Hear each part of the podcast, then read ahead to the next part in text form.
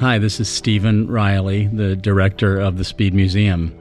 Even before I started working at the Speed in April of 2017, I had the chance to meet with David Brenneman, um, my counterpart and the director of the Eskenazi Museum at IU. He and his colleagues had already begun work with Erika Holmquist Wall and our staff on the idea of a partnership. I got the chance to go up to Bloomington where I was just overwhelmed by the scope and the depth of the Eskenazi's collection really unbelievable. They have three times the number of objects as the Speed in a collection that has basically been built since 1960. Incredible depth in American 20th century art, in ancient jewelry, in oceanic and African art. David and I started talking, and rather than just defining a finite exhibit, we came together and agreed on a five year partnership. One that expressed in very general terms how we would work together and allows each institution to borrow works individually or as whole collections from the other. Erika began work at that point on the checklist, the list of objects that would become part of the show we're now calling Picasso to Pollock.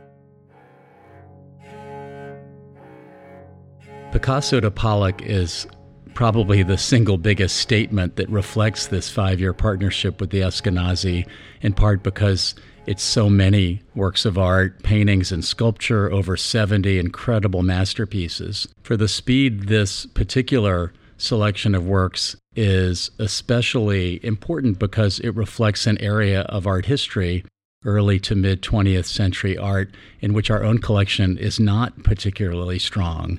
So, for the first time, we are able to share with our community and with Kentucky a collection that we did not form when these works were available, and one because of the increase in art values a museum our size could never build today.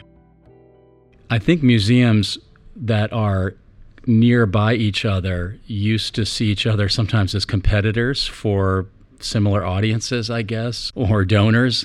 It seems now that regional museums understand they have a lot more to gain by partnering than competing with each other. And I'm excited by our five year partnership with the Eskenazi because you really couldn't imagine a better illustration of the kind of partnership you can have when you're open minded and creative about establishing it. So, over these five years, we're going to be able to lend countless works back and forth. It was inspired by the Eskenazi closing its I.M. Pei design building for two years to renovate their entire museum. Um, we're excited to see what works from our collection they want to share with the people of Bloomington and the students and staff members at IU Bloomington, just as we're excited to where their partnership leads us. We're partnering in a new way with our friends at IU Southeast. We'll be making everything about the speed free for students and staff from IU Southeast during Picasso to Pollock and during our whole partnership with the Eskenazi. And we're talking to them already about how to bring programming, films, and art classes and lectures across the river